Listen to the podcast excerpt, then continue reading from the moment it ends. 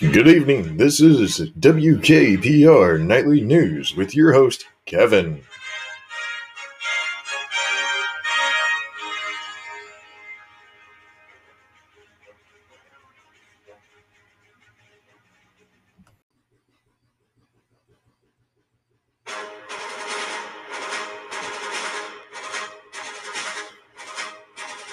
Good evening.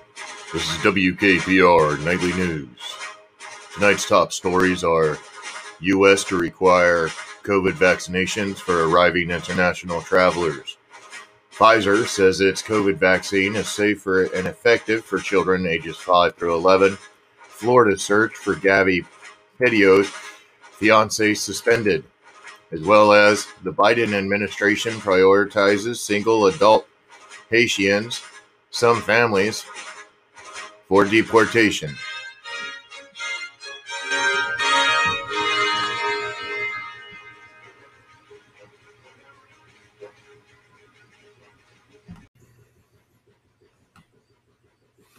We start tonight's top story with the U.S. to ease COVID entry levels.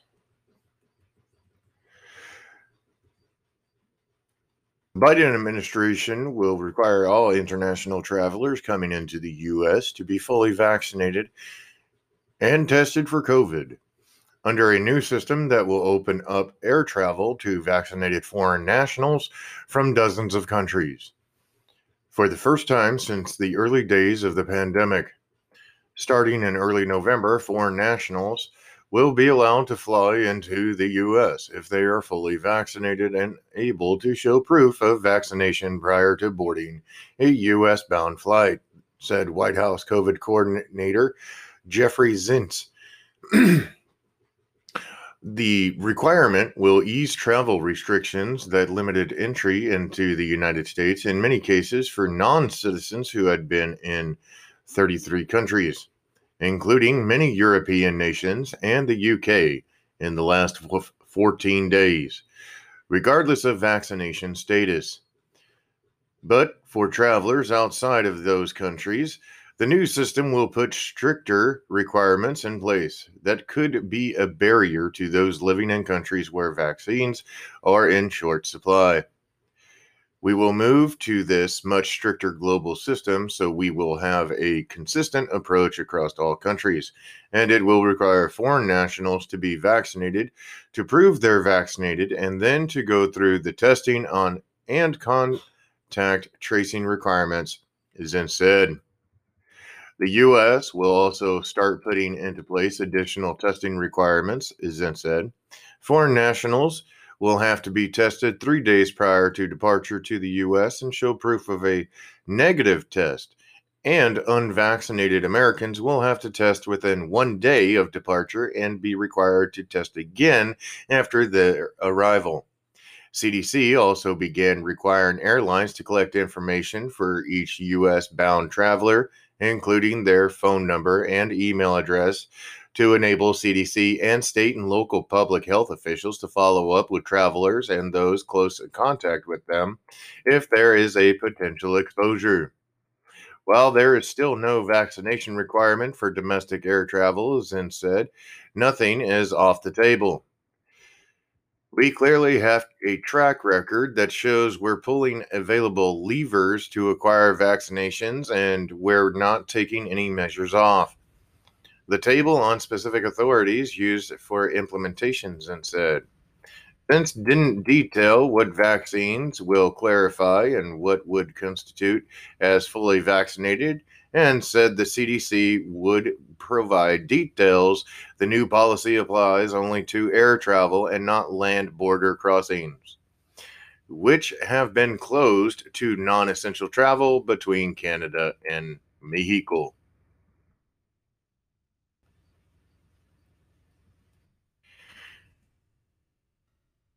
Pfizer says COVID vaccine is safe.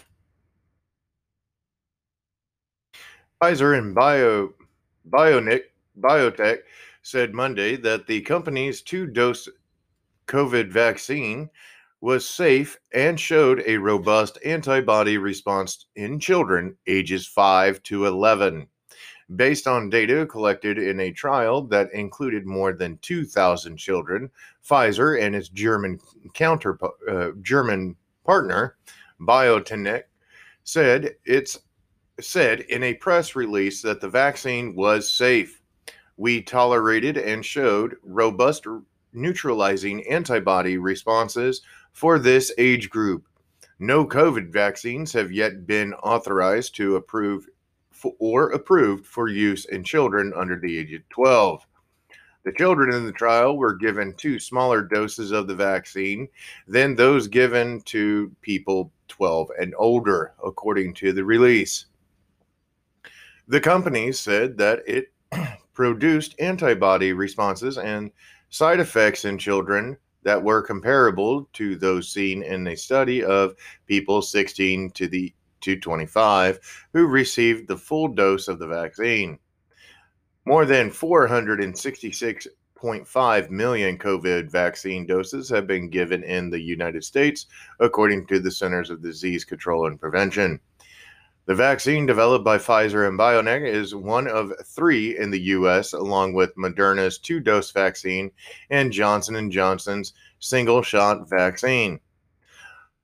Around 12.7 million children under the age of 18 and around 54% of 12 to 17 year olds have received at least one dose of the COVID vaccine, according to the American Academy of Pediatrics analysts of CDC data as of September 15th.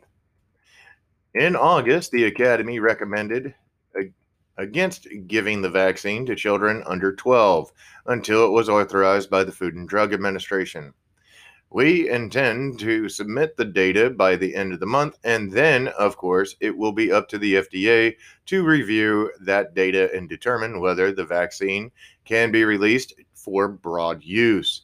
Dr. Bill Gruber, Pfizer Senior Vice President of Vaccine Clinical Research and Development, as well as a pedestrian, uh, pediatrician, told NBC's Today Show, We hope that will go expeditiously." Pfizer and BioTech said they will know they will now submit their data from the trial to the FDA for emergency use authorization. They are also testing the vaccine in children under 5 and expect results from that trial by the end of the year. Pfizer first applied for emergency use authorization for its vaccine for adults in November. The FDA granted full approval to the two dose vaccine in August for those ages 16 and older. It was the first COVID vaccine to pass this final regulatory hurdle. The vaccine is currently given to 12 to 15 year olds under the FDA's emergency use of authorization. The news comes as COVID cases have surged in the U.S. in recent months. In total, nearly 5.3 million children in the U.S. have tested positive for COVID or around 15% of all cases as of September 9th, according to the American Academy of Pediatrics. More than 243,000 cases were added la- that week alone, the second highest number of child cases recorded in a week since the pandemic began. Concerned with rising cases in children, the head of, uh, the head of the head of the academy wrote in August to the FDA to work aggressively toward authorizing a COVID vaccine for children under age 12. Johnson & Johnson and Moderna, whose COVID vaccines are in use in the US, are also researching the effects of their shots in pediatric trials.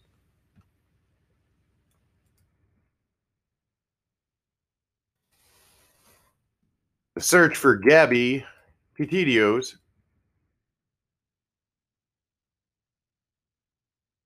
fiance in Florida is suspended. Police in Florida on Monday that they would no longer be looking for a looking in a 25,000 acre wildlife refuge where they had been focusing their search for Brian Laundrie. The man named a person of interest in the disappearance of his fiancee, Gabby Petito. The North Port Police Department currently has no plans to conduct a major search of the Carlton Reserve today, the department said, adding that they believed that they had exhausted all avenues in the county park near Sarasota Investigators did not say Monday whether they were searching elsewhere for Laundrie. Laundrie late last week was named a person of interest in connection with the, his fiance's disappearance. But police emphasized Friday that he is not wanted for a crime. Police in North Port were able to were where the couple lived, and the FBI also said that they do not know where Laundrie is. Petito's family addressed his disappearance, saying, though a family attorney, all of Gabby's family want the world to know that Brian is not missing. He is in hiding. Gabby is missing. Remains believed to be those of Petito were found Sunday at the campground near Bridger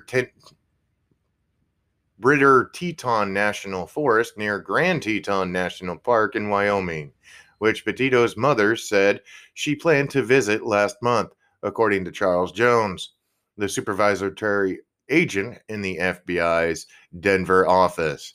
The remains were consistent with Petito 22, he said. A forensic investigation will confirm the discovery at the Spread Creek Dispersed camping area, Jones said, adding that the case cause of death has not been determined. Petito was last known to have been in Grand Teton National Park late last month when she stopped communicating with her family, police have said.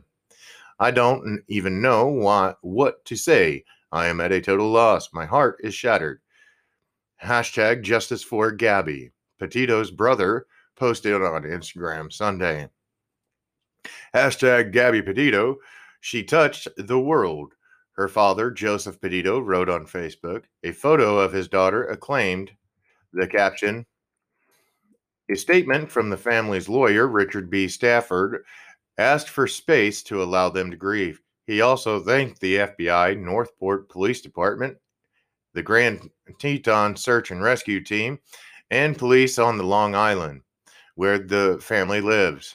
Your tireless work and determination helped bring Gabby home to her parents. The family and I will never, will, the family and I will be forever grateful, Stafford said. A statement from the Laundrie family lawyer Sunday called Petito's apparent death heartbreaking. The Laundrie family prays for Gabby and her family, the statement said. Petito and Laundrie began a cross country tour of national parks in July, documenting the journey on YouTube and on Instagram using the hashtag VanLife. Laundrie returned home for, to North Port, south of Tampa, in the couple's van September 1st, 10 days before Petito's family reported her missing, police have said. On August 12th, police in Moab, Utah, responded to an allegation of physical altercation but between the two. Body camera footage released Thursday shows Petito whipping away, wiping away tears as she tells the responding officer that she was struggling with her mental health. And it shows Laundrie being asked about scratches on his face. North Port officials confirmed Friday that police interviewed a woman who said in the video posted on TikTok that on August 29th, she and her boyfriend picked up a hitchhiker who she later realized was Laundrie. Laundrie offered her and her boyfriend $200 for a ride away from Grand Teton National Park, but later got out of the car abruptly. The woman alleged in her account, which, which authorities said they have not verified. Petito's mother, Nicole Schmidt, said she last heard from her daughter around August 24th. Petito's last text read, no service in Yosemite. It is cl- unclear whether Petito sent that message. U.S. will prioritize single adult Haitians, some families for deportation from Texas Bridge throng. The Biden administration will prioritize all single adult Haitians and some Haitian families for deportation after more than 15,000 mostly Haitian migrants converted on the Texas on a Texas border bridge, say two senior Department of Homeland Security officials. Unaccompanied children and some families will be allowed to stay in the U.S. and given dates for asylum hearings, the senior DHS officials said. Thousands of others will be deported to Haiti, including families who did not claim asylum and all single adults Many have not seen Haiti since they fled to Latin American countries after the 2020 10 earthquake or other national or political crises. Immigration and Customs Enforcement will begin flying six to eight deportation flights per day starting Tuesday, the official said. There were three deportation flights on Sunday. DHS Secretary Mayorkas will visit Del Rio on Monday for a briefing and meet with state and local officials. Over the weekend, Custom and Borders Protection closed the Del Rio International Bridge, diverting traffic to nearby Eagle Pass, Texas, and surged 400 agents to the area.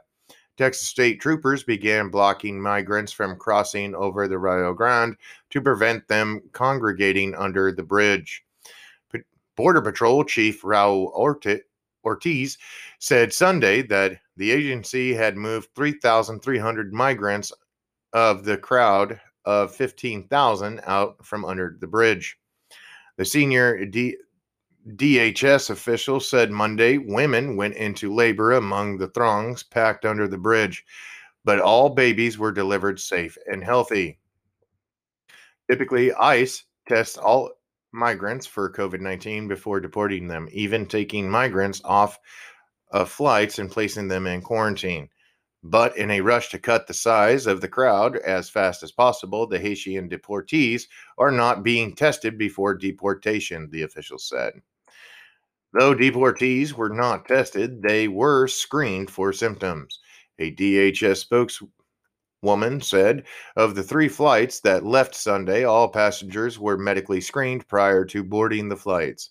Additionally, Migrants and staff were provided with a required to wear personal protective equipment, PPE, i.e., masks prior to and during the flight, and to be required and to be cleared for travel where required to have a temperature of less than 100.4 degrees and to not exhibit COVID related symptoms. The spokeswoman did not comment on who would be prioritized for deportation.